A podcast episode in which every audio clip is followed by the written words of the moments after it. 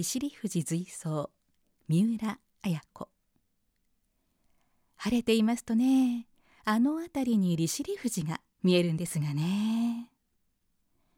稚内やサロベツ原野の海辺に立って私は幾度かそんな言葉を聞いた。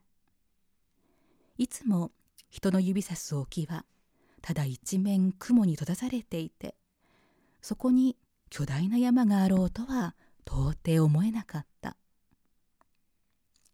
海上に利尻岳が全容を表したのを見たのは何度目のことであったろう。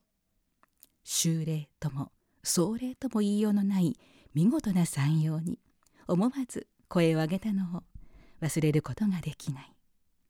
海上に浮かぶ山。それが利尻富士であり利尻島だ。その後私はぜひあの島に渡ってみたいという願いを持った。登ることは所詮無理だとしてもせめて山裾から間近にあの周峰を仰いでみたいと思うようになったのだ。2年前その念願は叶えられた。三浦と私が私の母と叔母の友をしてまず利尻島の隣の礼文島に渡ったのはその年の7月下旬だった。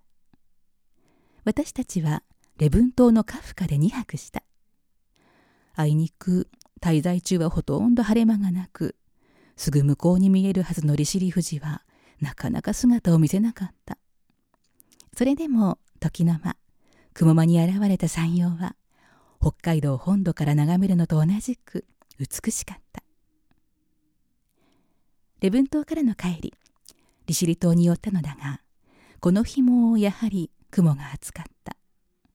なんとか晴れてほしいと祈りながら利尻島の押し止まり港でタクシーを拾い最初に案内されたところが姫沼である。海岸から急な坂を登り車は暗い山林に入って間もなく藪の匂いのする駐車場に着いた。そこからはさらに細い山道を徒歩で上り下りしなければならない。昨日の雨に濡れてひどく滑りやすいその小道を私と三浦はそれぞれ母と叔母の手を取りながら歩いていった。やがてトドマツの樹林に囲まれた姫沼があった。水は深い曇りを映して鈍く光り静寂そのものであった。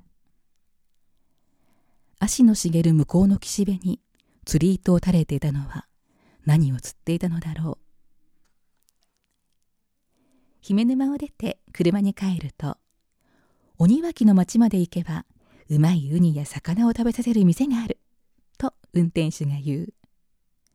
少し時間がずれるがそこで昼食をとることにして車を走らせた。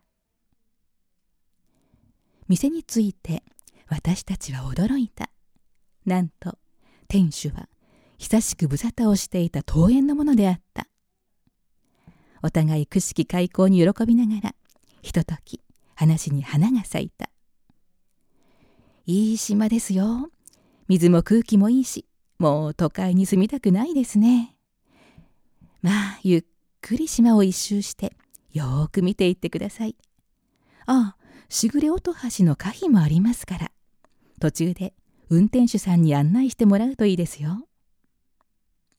いろいろ島の良さを語ったりアドバイスをしてくれる店主の話を聞きながら生きのいいウニやソイの味噌汁に舌包みを打っているうちに幸い薄日が差してきた。この分なら今に山が見えるでしょう。店の人たちに言われて再び車に乗りしばらく行くと果たして利尻岳の頂がくっきりと雲間に現れた。私は歓声を上げ車を降りて山を仰いだ。鋭く瞬間な散歩である。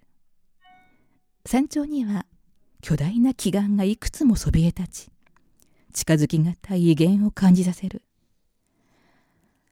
ああこの山も近づくほど厳しい。遠くから眺める山の姿とそばで見る山の姿は必ず違う。それは遠くから見る偉大なる人間の姿とその人間に近づいた時の違いにも似ている。いやそばで見る山の厳しさはそれともまた違う。と思いながら慌ただしく雲の動く山頂を私はじっと見て立ち尽くしていたのであった。丘の上の開口小学館文庫朗読田中